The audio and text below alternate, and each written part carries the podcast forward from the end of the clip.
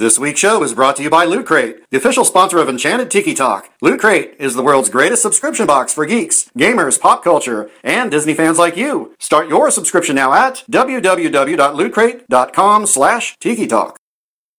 Vahidi Mekyoni Mana, ladies and gentlemen. No flashbulbs, please. Our performers are temperamental and easily upset. Thank you for your cooperation. Oh, look at all the people. My goodness, you're all staring at us. We better start the show rolling. Wait, wait. We forgot to wake up the Glee Club.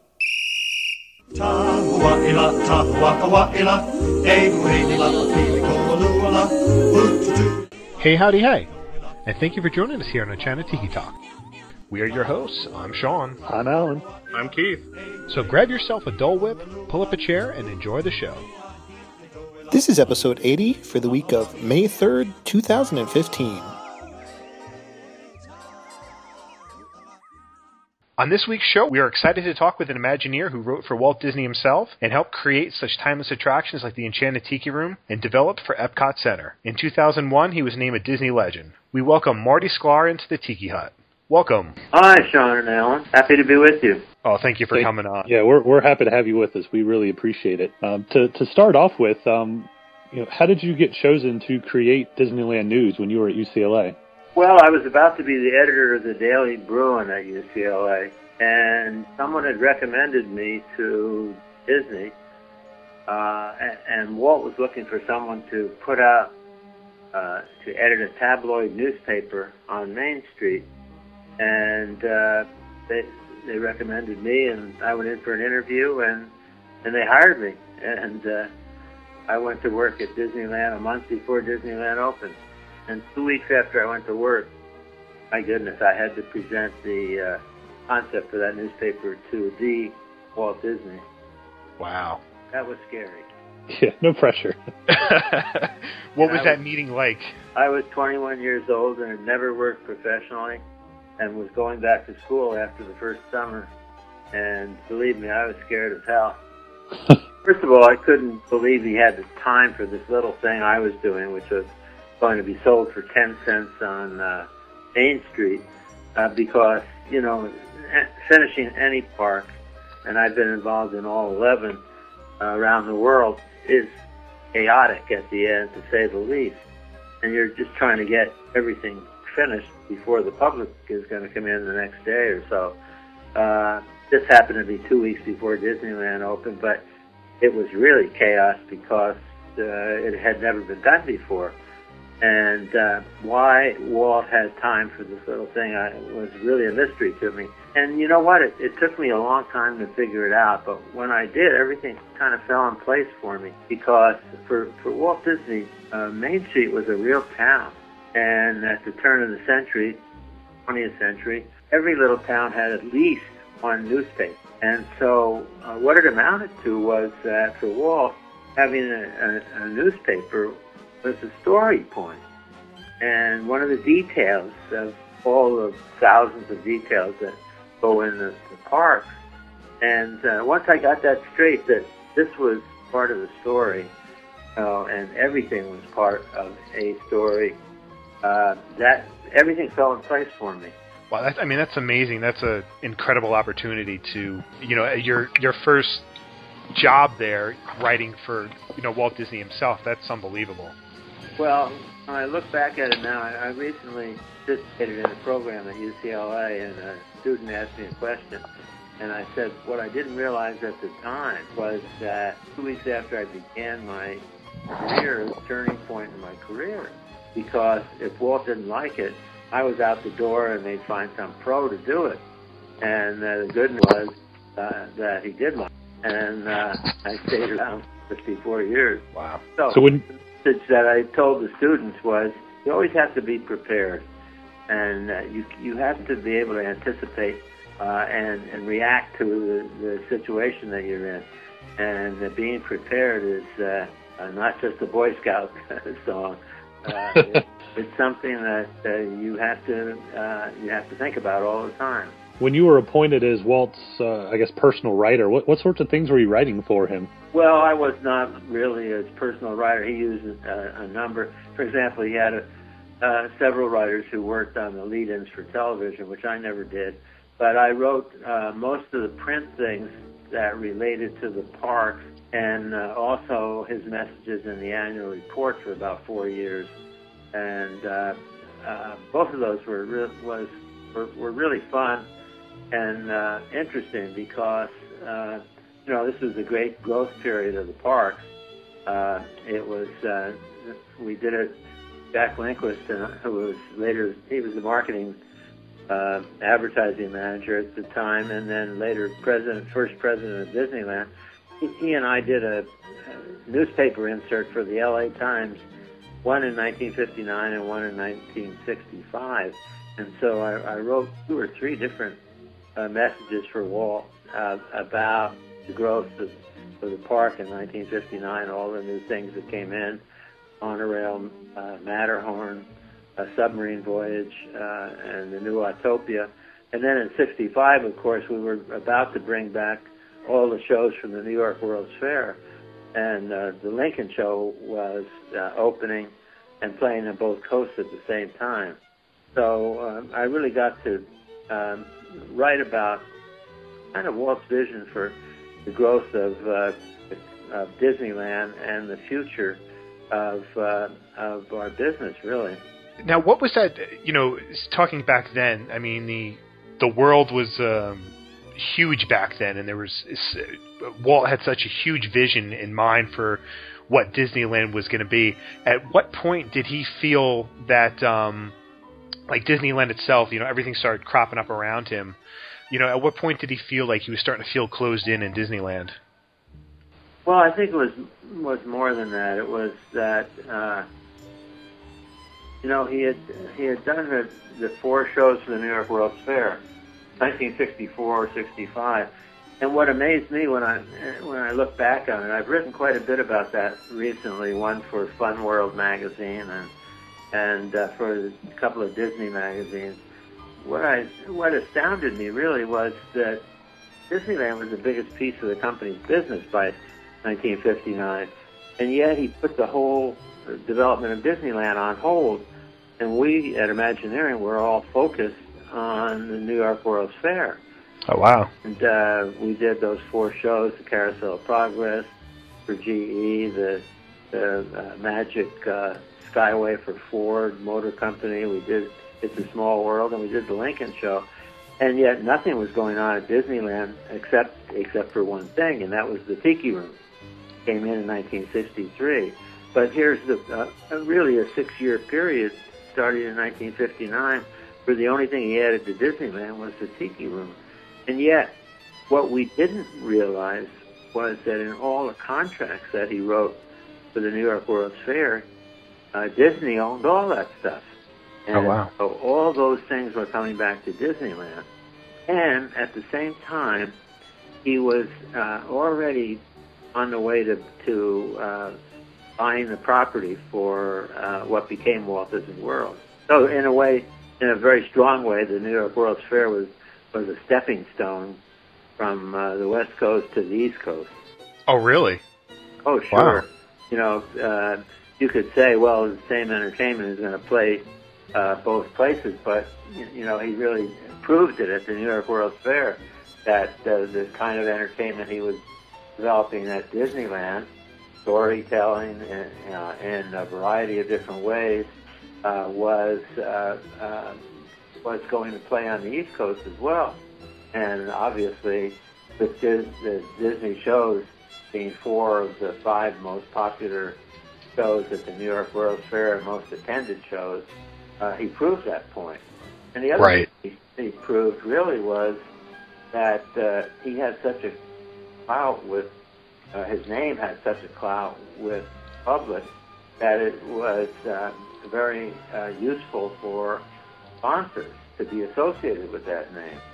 And uh, that was a big step also because obviously the kind of scale that Disney does on these projects, having sponsorship is a very important uh, part of, of being able to grow business. Now, speaking of the, uh, you know, the World's Fair, the World's Fair has always fascinated me. I mean, I'm only I'm only 39, so I don't I've, I haven't had the experience of the World's Fair, but I live in New Jersey, so I'm I, I know you were you were born in New Brunswick, so um, you know, for being that close to New York City, you know, the World's Fair has always been, and I'm a Met fan, so you know the the grounds are right next to um, Citi Field now. The the World's Fair just it, I, I guess in a lot of ways it's just it seems it seems bigger than bigger than the world in a lot of ways where you get to you get get you're getting like the best technology around the world and all these grand ideas that come into one place that's got to be a, a, fascinating thing, not only for yourself, but you know, fellow Imagineers and, and Walt Disney himself. I mean, was anything else taken from the World's Fair and and and brought back to the parks in some way? Well, we all ate a lot of Belgian waffles there. that was the most popular thing at the at food at the fair. Um, you know, the World's Fair historically were places where a lot of new ideas were introduced of course, that has been superseded by the speed of communication these days. You know, you really can't say that uh, you're going to introduce something new at uh, a place that takes four years to build because everything moves so fast these days. Speed of change is unbelievable. So World's Fairs have kind of lost their cachet. Uh, but in, uh, up to that point, and the New York World's Fair was probably the very last of the, the great world's fairs. Uh, and, you know, companies and countries poured a lot of money into what they showed the, the public, GM and, and Ford and GE and, and, and others, many, many, IBM. They all had uh, great designers and, and uh, great attractions for the public and, uh, and often uh, an attempt to show something new. For example, uh, Disney, not Disney, but the Bell Telephone Company did a uh, picture phone link with to Disneyland uh, from the fair, and it was the introduction of the picture phone. Uh, so there were still new things that were being introduced, but it was uh, a place where people came together to see new things, learn new things. Uh, it had a powerful effect for for many years. You go back over the the history of World's Fairs, and it's quite extraordinary. Uh, but as I say, I think the New York World's Fair was was probably the last big fair. Anyway. Well, speaking of the World's Fair, um, you know, what was the process like uh, creating? You know, it's a small world, and uh, those those uh, exhibits that you talked about. Did you do more work in California? Did did did everybody kind of relocate to New York? Tell us a little bit about that process. Well, uh, everybody uh, stayed in California. Uh, because so much of the development was uh, was new. For example, uh, there there were capacity things that were developed part of the boat ride in It's a Small World, for example, that um, uh, really had a huge effect on the future of Disneyland. Uh, the, the boat ride in It's a Small World could carry over 3,000 people an hour, and that became the basis for the Pirates of the Caribbean boat boat uh, attraction. And uh, the Carousel of Progress, of course, could also handle that many people. So you you had to develop things that that uh, uh, many people, much bigger capacities than had at Disneyland or anywhere else uh, up to that time, in order to handle the amount of people that were coming. That had a huge effect on our business going forward. And, and of course, it was uh, Robert Moses, who was the head of the fair, uh, really worked out, worked hard to get Walt to do Lincoln. And Walt said he actually wanted to do the whole Hall of Presidents show because Walt showed it to him when he came out to uh, Imagineering. And uh, Walt said, "How can I do that whole show when I haven't even done one human figure yet?"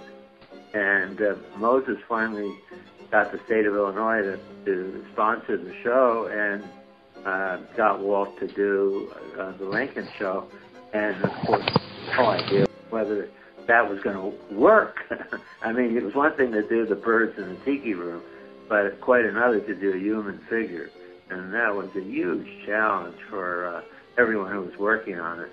Uh, so there were, it was a big deal for Disney, big new development. And if, uh, if you think about it also, it was the first time Walt did original songs for uh, attractions, except for the Tiki Room. The Tiki Room was the first show in Disneyland that had an original song. And then with the fair, of course, we did, Bob and Dick Sherman wrote, There's a Great Big Beautiful Tomorrow for the Carousel of Progress. And then uh, that ubiquitous song that no one can get out of their heads. you know, at the at the D23 Expo last summer in Disneyland, uh, Dick Sherman did a, a special performance, and uh, he started out before he played "It's a Small World." He said, "I'm going to play a song now that you either hate me or you love me." Everybody understood. Yeah. It's probably been sung and performed by more people around the world than any song ever. Oh, I'm sure. Yeah. And if you think about it, uh, the Carousel of Progress is still playing at the Magic Kingdom at Walt Disney World. It's the longest running theater show ever. Yeah. Right. Which means that song has got to be up there with "It's a Small World" for being just you know the longest playing song or, or constantly played song, I should say. Yeah. Uh, They changed it up, but Pardon? I said they changed up the song there for a period, I think in the '90s. But thankfully, they brought back the uh, the old one. I like the old song better. Well, everybody did. Uh, GE wanted us to change the song when we moved it from Disneyland to came from the World's Fair to Disneyland for about five years, and then we moved it back to Florida at their request, and uh, um, they wanted a new song, so Bob and Dick Sherman wrote. Uh, uh, now is the time, now is the best time of your life. It's a nice song, but not what the original was, and it didn't have the intent for the show that Walt wanted. You know, there's a great big beautiful tomorrow shining at the end of every day. Uh, that's that's the and and uh, and tomorrow's just a dream away. That's what he wanted to say about the show, Right. and the song said it. Yeah, it, it, that song fits the show much better than than the other one. I mean, you know, you, you do what the sponsors ask, obviously, because they're the sponsors, but that that song does have a better feel. It fits the theme to me, I think, a lot better. Well, I have to correct you. Sometimes we do what the sponsors. All right, well, there is that. I, I guess when you're uh, when when you work for Walt Disney and, and and you you can do whatever you want. I suppose I would do what the sponsor asks, but I don't have that name, so Well, sometimes you have, a lot of times you have to, if you will, educate the sponsor. there you go. Um, we always, we always want to uh, uh, end up with a piece of entertainment that we can be proud of, and uh, sometimes, if the sponsor wants too much of his, his or her its own uh, material in there, you can get bogged down and and lose the, the audience. And so we work very hard to avoid that and, and to convince the sponsor that it'll be more effective for them if they uh, are softer uh, and not as, as uh, and more even-handed, if you will. Mm-hmm. Uh, taking a step back, back talking about the, the Sherman brothers again. You know, what was that? What was it like working with them and knowing them? And do you have a favorite song of theirs? Well, I I do. Uh, first of all, they're amazing. And if you think about all the things they did for the park, it is pretty amazing. The Tiki Room, the um, It's a Small World, One Little Spark, so many different songs. They just always hit the nail on the head, you know, right? They, they understood. In fact, one day when we were doing Epcot, um, I was sitting in my office and thinking about what we needed to do, and all of a sudden the, the light went on, and I said, you know, we haven't done a new song in the parks uh, since uh, X Atencio wrote Grim Grinning Ghost in 1969, and this was already 1977 or 78. Wow. I I said, no, Disney, think about the, the the films and what the songs mean to the films. It's one of the first things you think about. You go out singing those songs and it sticks in your their head. And, and it was the same thing with A Great Big Beautiful Tomorrow and Yo Ho, Yo Ho, X Atencio's uh, uh, pirate song. So I called Bob and Dick Sherman right away, and I said, "Come on in here and let's get to work on some songs for these Epcot shows." And that's when one little spark came out of it. And they did another one, which is really my favorite. Uh, it was for the 3D film we had in Epcot when when we opened. Uh, oh, I can't think of it uh, of the Magic Journeys. Magic Journeys. Yeah, thank you.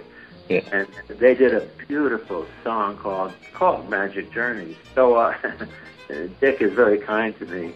Uh, quite often when we do a program together, he said, "I'm going to play Marty's favorite song," and uh, it is. It, it's just a beautiful song, and I, I'm so disappointed that it never caught on in a big way. But part of it is the 3D film was replaced over time, and, and therefore it's no longer playing there. But uh, they always hit the nail on the head, and and it was always a, a situation where Walt would call them and say, uh, ask them to come down and, and uh, see what we were doing, uh, and say, now I need a song that's going to tell the audience what this is about.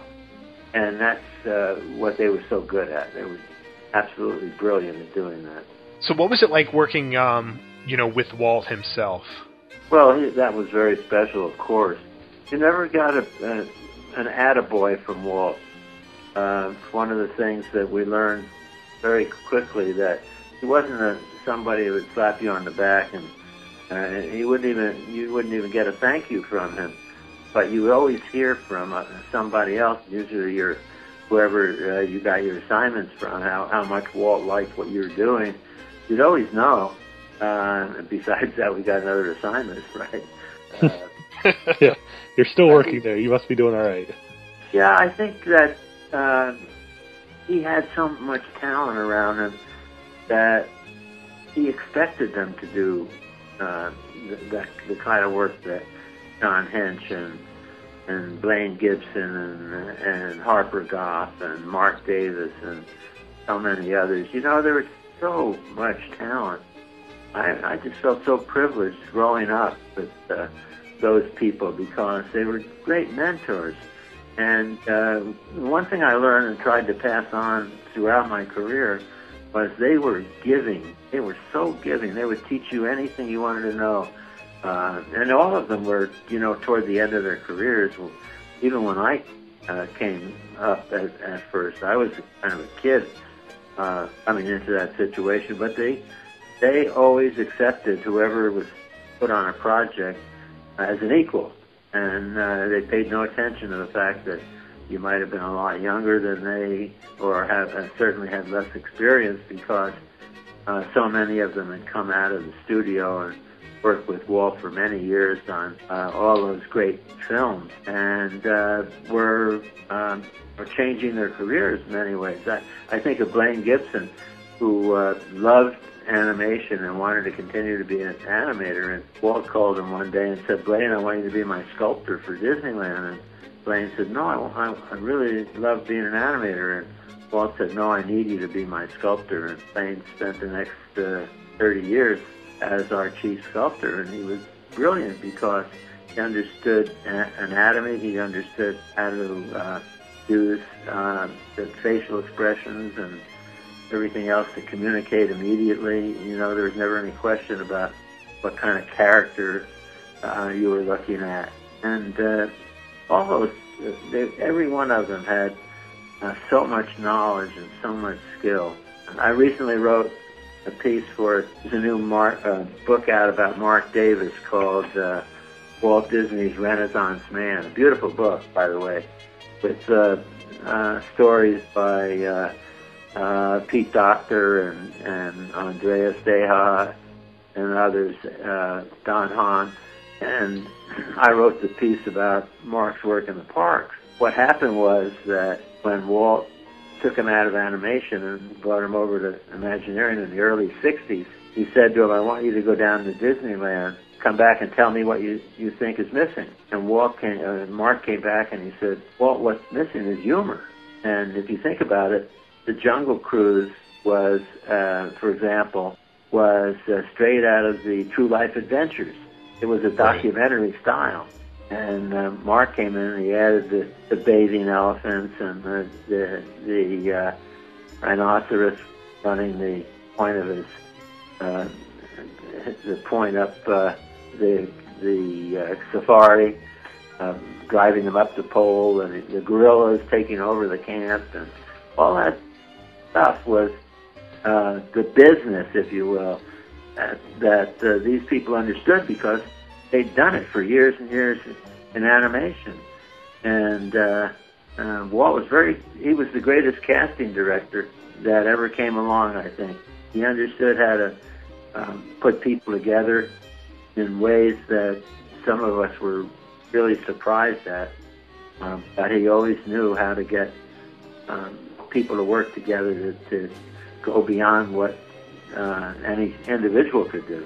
So if there's, you said you got to meet Walt basically on day one, or at least fairly close to day one. Is there something uh, about Walt that you know? There, has been you know books about him and, and movies and, and you know is there something about Walt though that, that maybe people don't know that you if you could just tell everyone one thing about Walt what would that be I think the biggest thing that I always to this day treasure is that he made me and everybody else go beyond what we thought we could do because he made it clear that what he did last time he was no longer interested in and he was moving on and uh, you had to move on with him. And that meant you had to learn more. You had to be um, better at what you did, and uh, you you just had to improve. You had to grow, and uh, uh, that kind of drive, that kind of forcing you in a, in a way to do better than you imagined that you could do, is what great leaders do. You know, they hold out a carrot and say, "Follow me," or uh, or I'll get, basically I'll get somebody who is willing to take the risk, take the chance, and that was what he was. He was a great risk taker, trying things that had never been done before, take a chance, and uh, uh, that was great because we all grew uh, and probably went a lot farther beyond what we imagined we would ever be able to do. I thank him for that. But he, he was a risk taker. But do you think he was a he was a calculated risk taker, or do you think? I mean, you know, he had to know what he was doing. Uh, you know. Well, it was a little bit of both, you know, because uh, a lot of times Roy um, was very cautious. Roy, his brother, uh, but after a while, of course, Walt was so successful in uh, these things that he that he uh, uh, became known as a risk taker for uh, the first feature-length animation film. Uh, those true life adventures were, you know, before uh, anybody was making uh, those kind of pictures, you know, uh, combining animation and, and live action like in Mary Poppins, uh, Disneyland, uh, all those things were, you know, the amusement business was dying in the 50s when Walt uh, uh, developed Disneyland, and he had a vision uh, for what he thought would uh, people would like, and I, I, I never had the sense that he did anything because he thought it would be successful. He did it because he liked it, and it was it was uh, going to be fun for the public, that really drove him more than anything, I think. Sure, the, the accolades, the income, all that kind of stuff came along with it, but the big thing was, you know, and, and he, I remember one quote, you know, I used to study all the things that he said before I had a chance to write for him. Uh, and he said that you don't do it for yourself, you do it for people who are going to enjoy it. And I think that's what he tried to do his whole life. Right, and one of the biggest risks that he ever, really the biggest risk he ever took was creating Disneyland. And well, I, I don't think there's any question about that. Uh, everybody thought Disneyland was a crazy idea. There was never anything like it, and uh, you know, some of those early days when you could shoot a cannon down Main Street and not hit anybody, a lot of people worried about it too. Yeah. I'm sure. I can't imagine a main street where you could shoot a cannon down and not hit somebody. That's that doesn't happen that way anymore. Not today, no. So, what was it like being there on opening day? Oh, that was crazy. That was really crazy. I had a, a two assignments. My first one was uh, actually in in our offices in, in in the old administration building at Disneyland. They did while the the show, the live show was going on. They would cut away to uh, for, uh, five minutes every hour to a local feed um, on what happened to be on KABC, although Disney not affiliated with ABC at that time. And uh, so I was assigned to work with that local group in the morning, and then in the afternoon I was out in the park, and they said just help anybody that needs help, particularly in the media. The one thing that I remember more than anything was Fess Parker riding up to me on his horse and looking at my uh, name tag and saying, "Marty, get get me out of here before this horse hurts somebody." It was I was a mob scene because so many tickets were counterfeited, and no one even knew how many people were there, um, and and no one knew how many people Disney could Disneyland could handle, and uh, so it turned out to be almost thirty thousand people that showed up in a park that could probably handle about ten thousand at that time.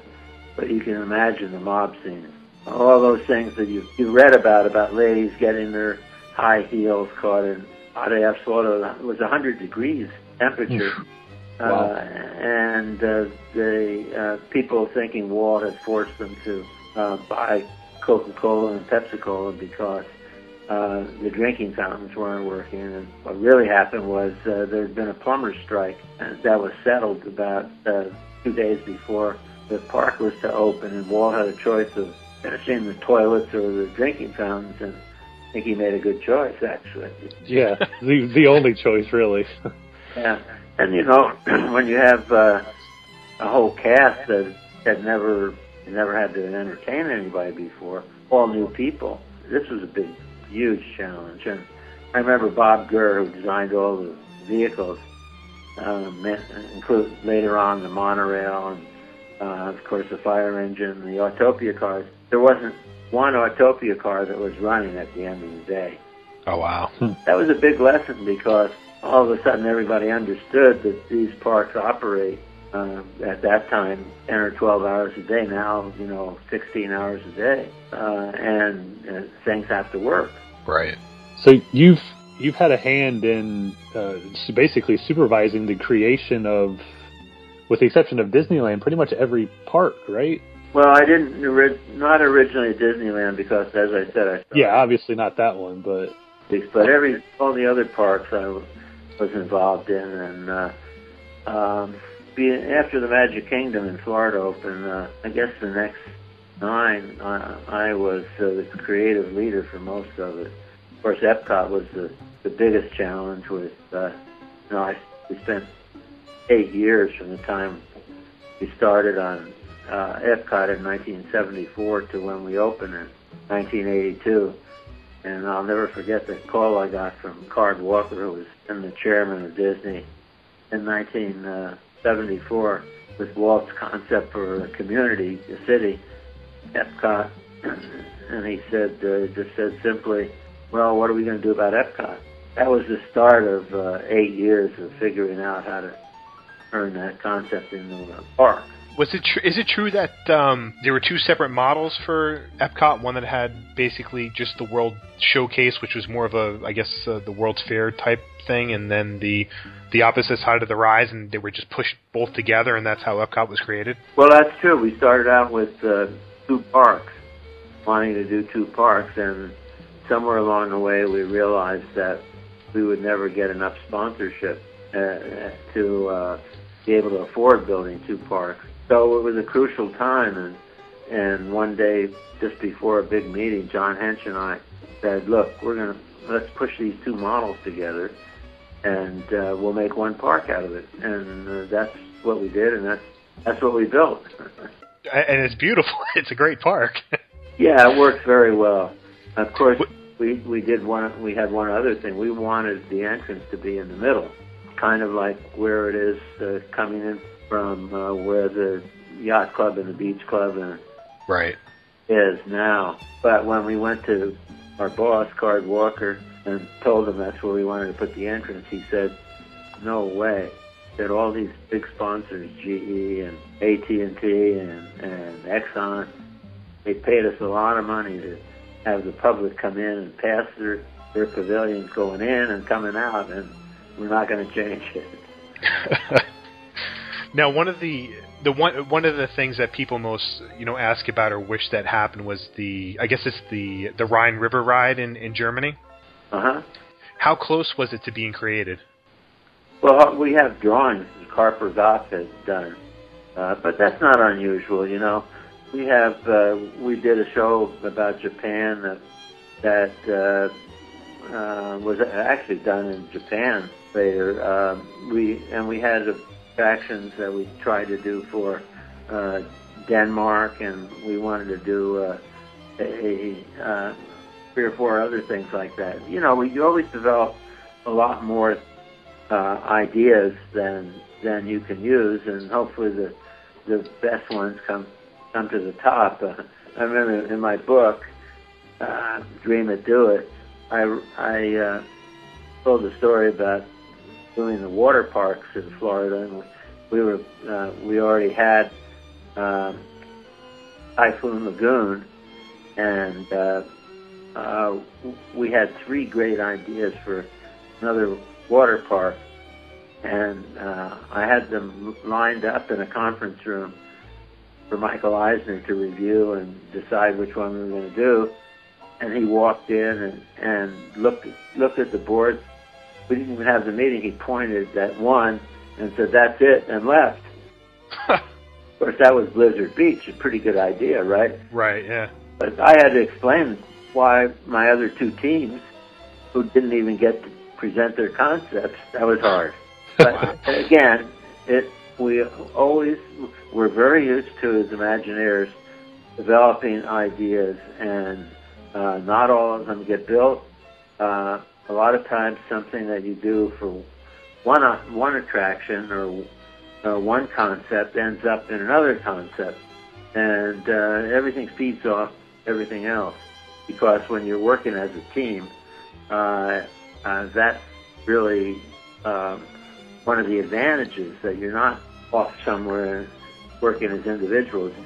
Everybody sees what everybody else is working on, and uh, hopefully, if they have an idea, they'll contribute to it.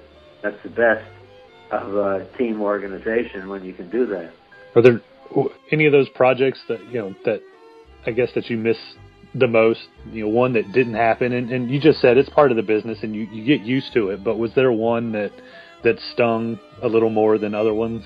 Oh boy, I'm not sure. You know, when you work on different concepts for half a century, uh, that's a lot of a lot of ideas, a lot of concepts, a lot of talented people who contribute. Yeah, there probably are. If I sat down and really thought about it, but you know, you can't have an idea that's so precious that uh, if it doesn't fly, uh, it just destroys you uh, because there's a lot of circumstances.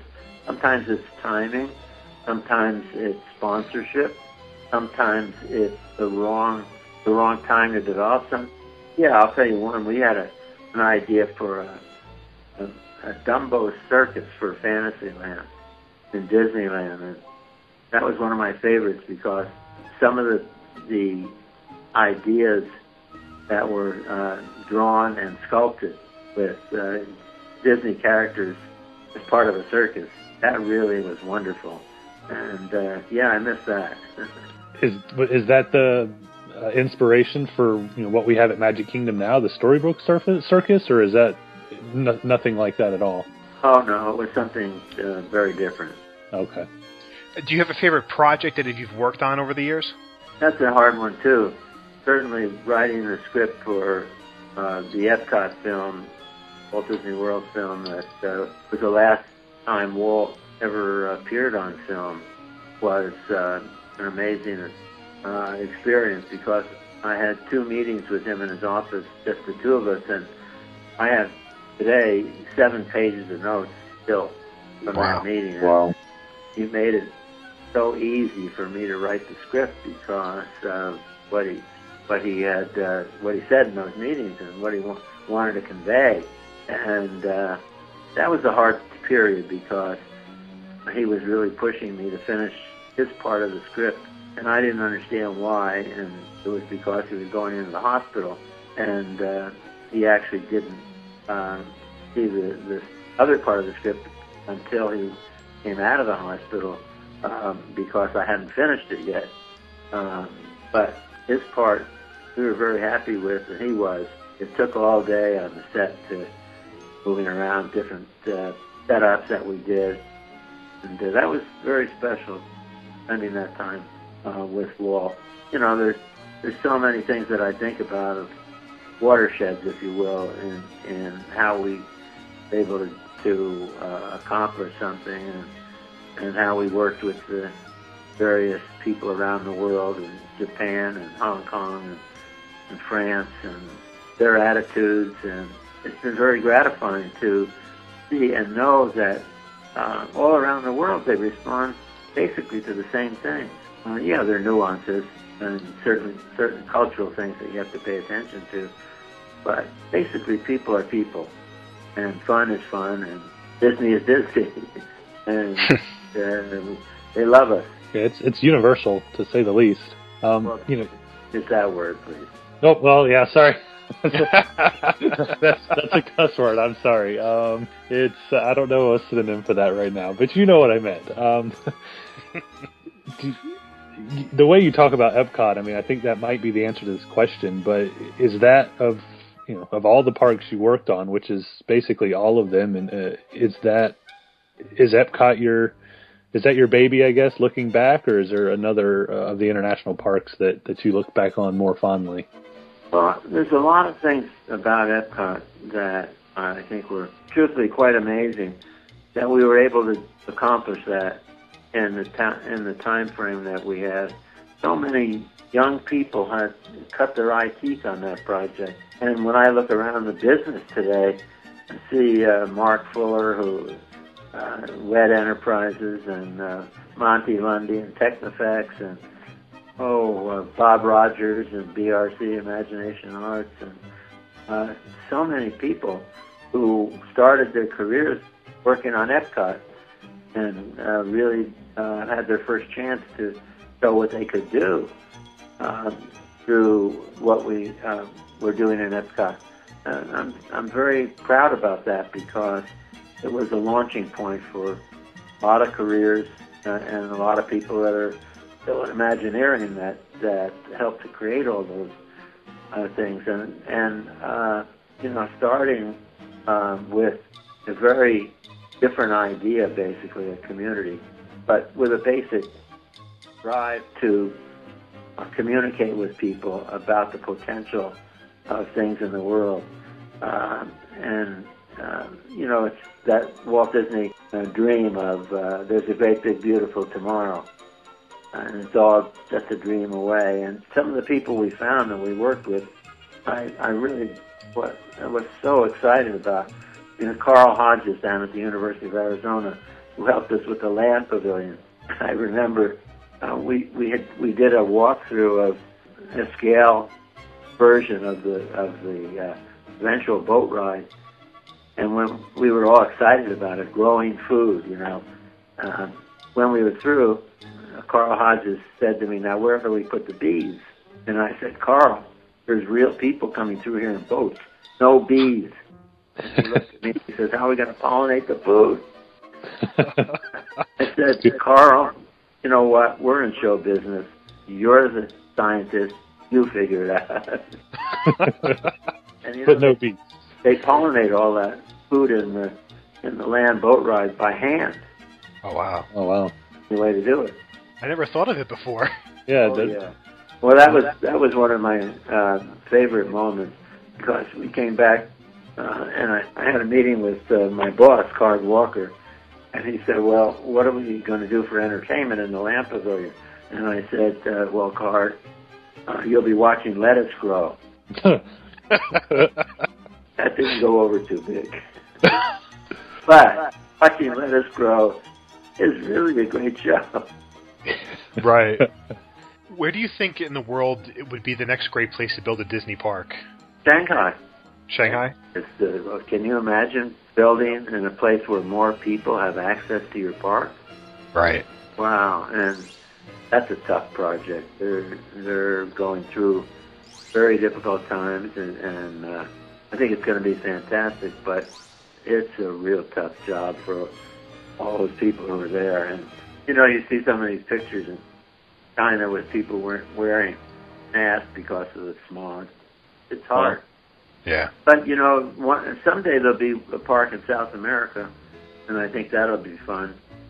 Um, so I, I guess that's the the next big part of the world that uh, has enough people to support um, an enterprise like a Disney park. But that's a few years away, I'm sure. Where would you think? Like, you, I mean, the big the big country would be Brazil, but there's so much. Without getting into all of that, there's a lot of politic issues down there. I mean, do you think that'd be where they'd go, or do you think another country in South America? Well, you would hope it would be Brazil, um, but you're absolutely right. There's so many issues with that. But, you know, Brazilians are uh, a big part of the audience at Walt Disney World. Absolutely. Yeah, I mean, it would make the most sense. I mean, it, it would, it would, it would go over like gangbusters in, in Brazil, but you know, they they have so many other issues that they have to work out before I think the company could move down there. But maybe one day, like you said, that's you know several years away. They need to finish the project they're on now before they worry about another one. I'm sure. Well, you know, one of the things for Imagineers, uh, I think it would be really fun to be able to be involved in a park in, in a country like that with the kind of uh, uh, festive attitude that people have about entertainment. Mm-hmm.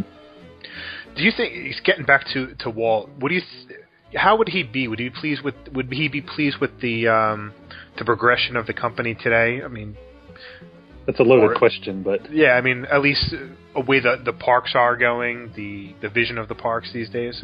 Well, you know, I was asked that question probably fifty times at uh, the last couple of years uh, I worked, and I refused to answer the question. And uh, finally, when we opened Hong Kong Disneyland, somebody asked it in Cantonese, so I had a lot of time to think about it while they translated it.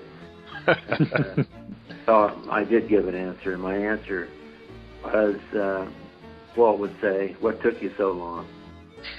That's brilliant. Yeah. Yeah. Good answer. Yeah, it's not something that uh, you know. It's just something. Which, it's just curious to know what your thoughts would be on it. And well, you just uh, can't speculate about something like that because no, you can't. It's just because I'm sure there's things he would love and there's things that he wouldn't. But I mean, overall, it's it's probably something he never thought that he'd see come true when he created Disneyland. Well, the world has changed so much uh, in the in the period since Walt passed away. But but you know, Walt was changing all the time, and that was one of one of his strengths that, that he didn't uh, he didn't stay fixed in the in the 30s and the 40s and the 50s. He grew and he changed and he he responded to the public and the way the public changed and uh, I think that was a huge part of why um, people reacted so strongly toward what he did and what he said and and uh, uh, his lead-ins in, in television. I always said when I looked at at those that after I, you know, the things I wrote for him, uh, I said, you know what, I'd buy a used car from that man. no, it was trust. And, right. Yeah. Uh, that was a big part of it. People knew that, you know, for years, Kodak tried to get him to change the camera that he used to hold when when they were the sponsor of the show, and he'd come out. He had a Brownie camera that he used that he liked, and they kept trying to get him to change it. And he said, "No, I like this one," because they were selling a different one by then. So, but that was the kind of person he was when he liked something. When and therefore you could trust what he said and what he was telling you, if you will.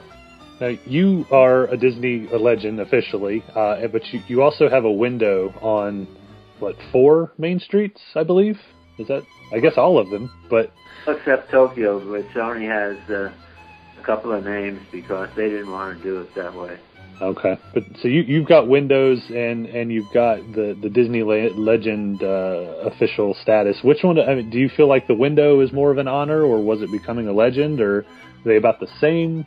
Well, it, you know, it's all nice and all, uh, you know, it's it's all very nice. I I hear from a lot of people, family, more than family, friends, uh, and others I know who. uh, when they go to Disneyland, they say, "Hey, I saw your window," you know, and uh, I, I think that's a very.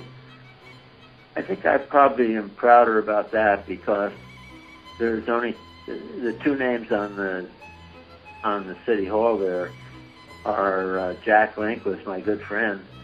So we did so many things together, and particularly in the early days, uh, and me. And uh, what's really nice about my window is that I actually occupied the office that's behind it. Oh, really? Oh, wow.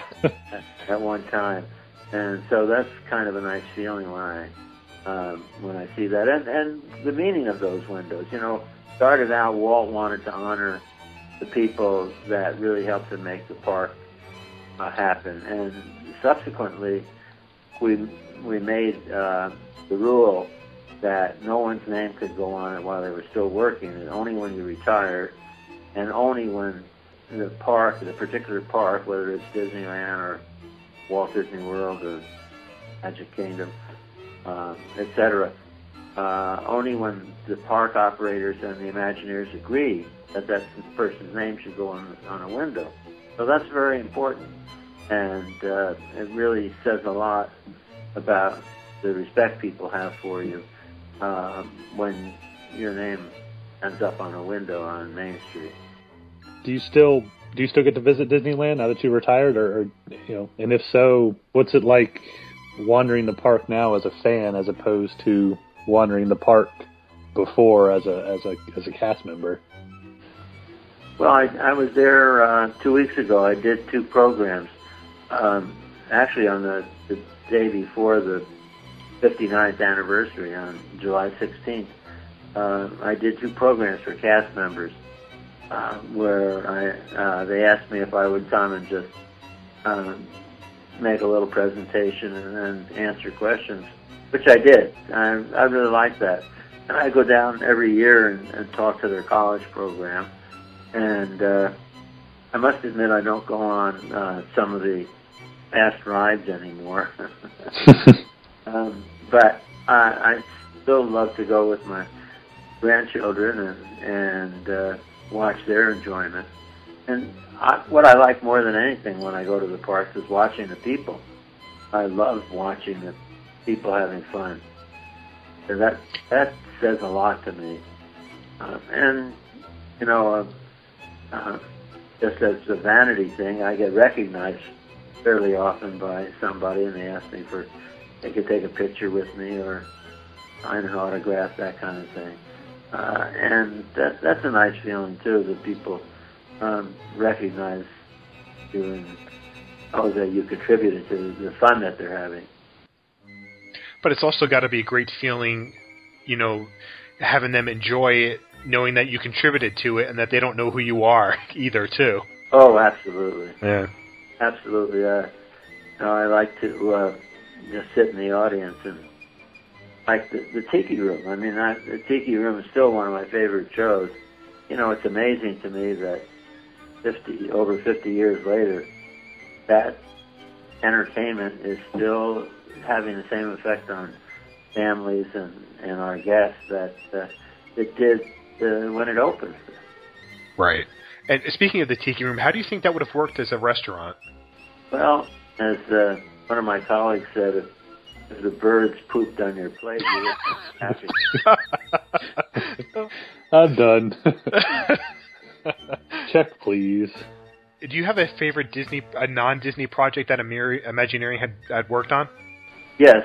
One day I got a call from the, a friend of mine who was the the chairman of Children's Hospital in L.A.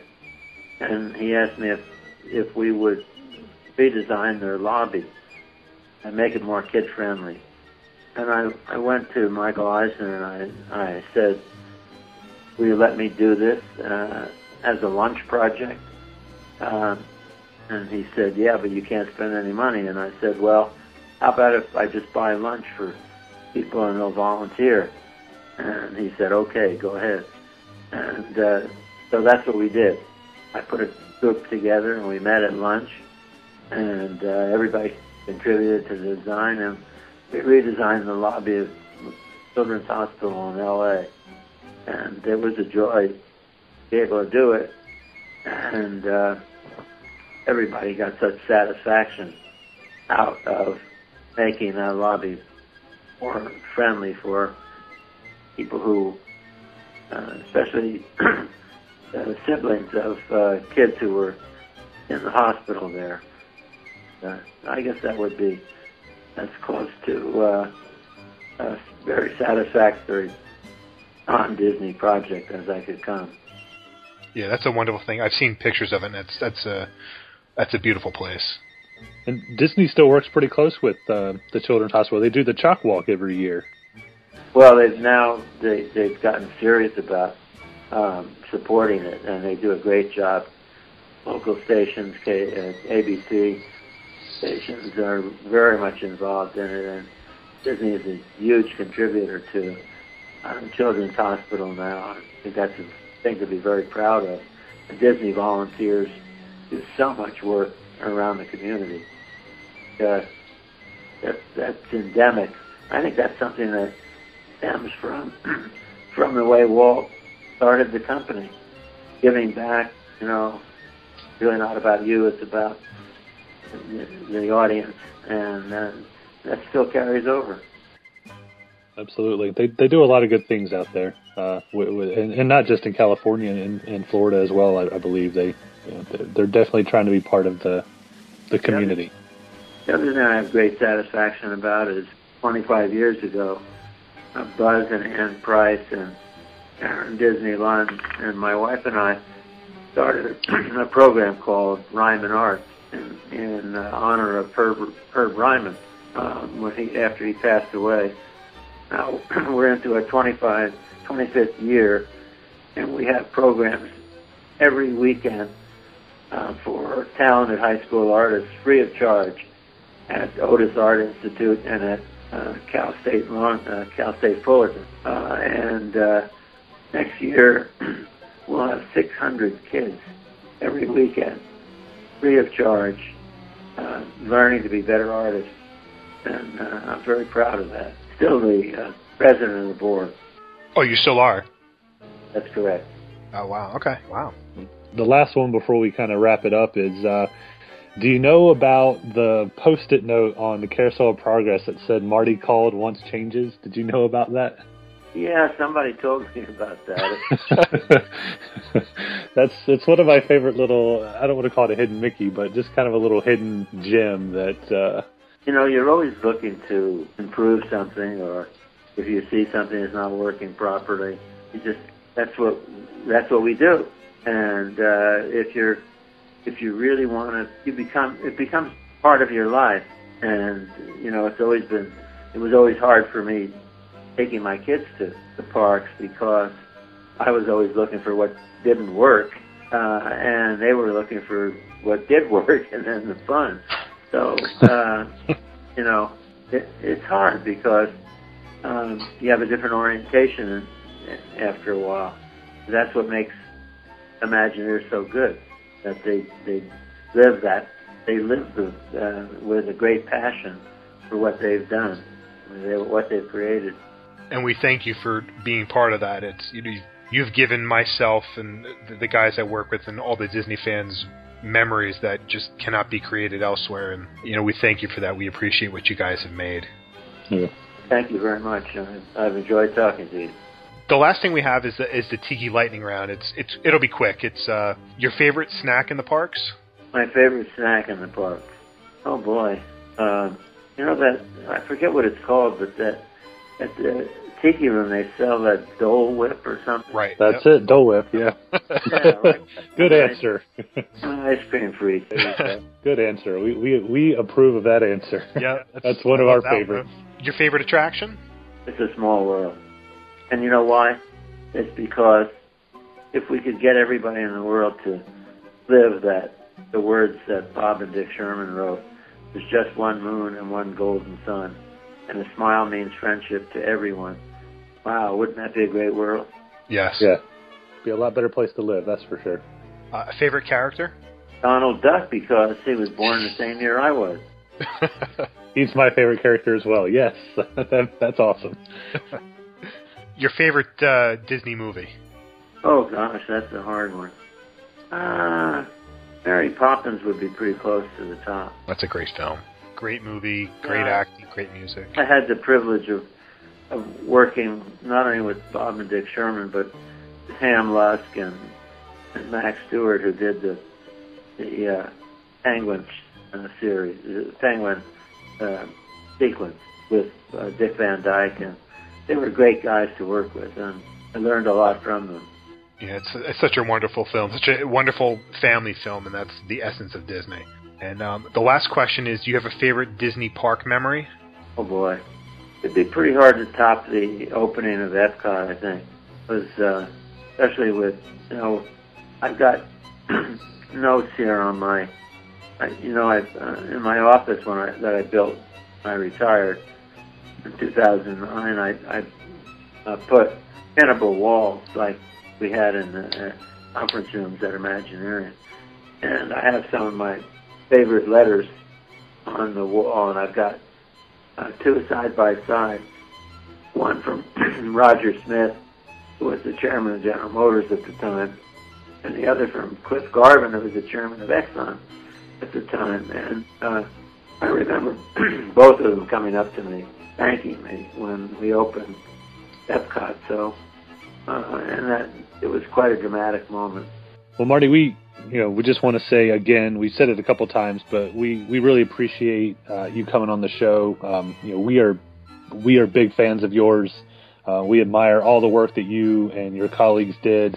Uh, and, and like Sean said earlier, you know, we, we do this show because we love Disney so much, and we wouldn't have that if it weren't for you. So, you know, sincerely, as sincerely as I can possibly be, we, we thank you for all the work that you did in your career, uh, and, and all the work that you do to teach younger kids so that they can take over and take the reins for the Disney company in the future. So, you know, we, we appreciate that so much, and we thank you so much for taking your time out tonight to, to talk with us.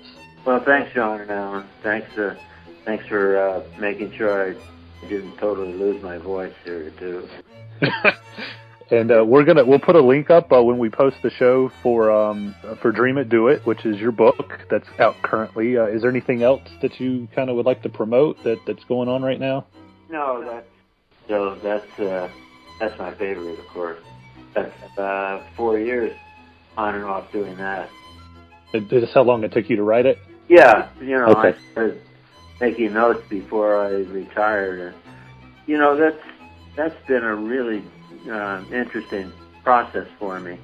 Um, speaking all around the country, I mean, I had 700 people at the Chicago Museum of Science and Industry, and 300 people in, in Ocean County, New Jersey, as a matter of fact.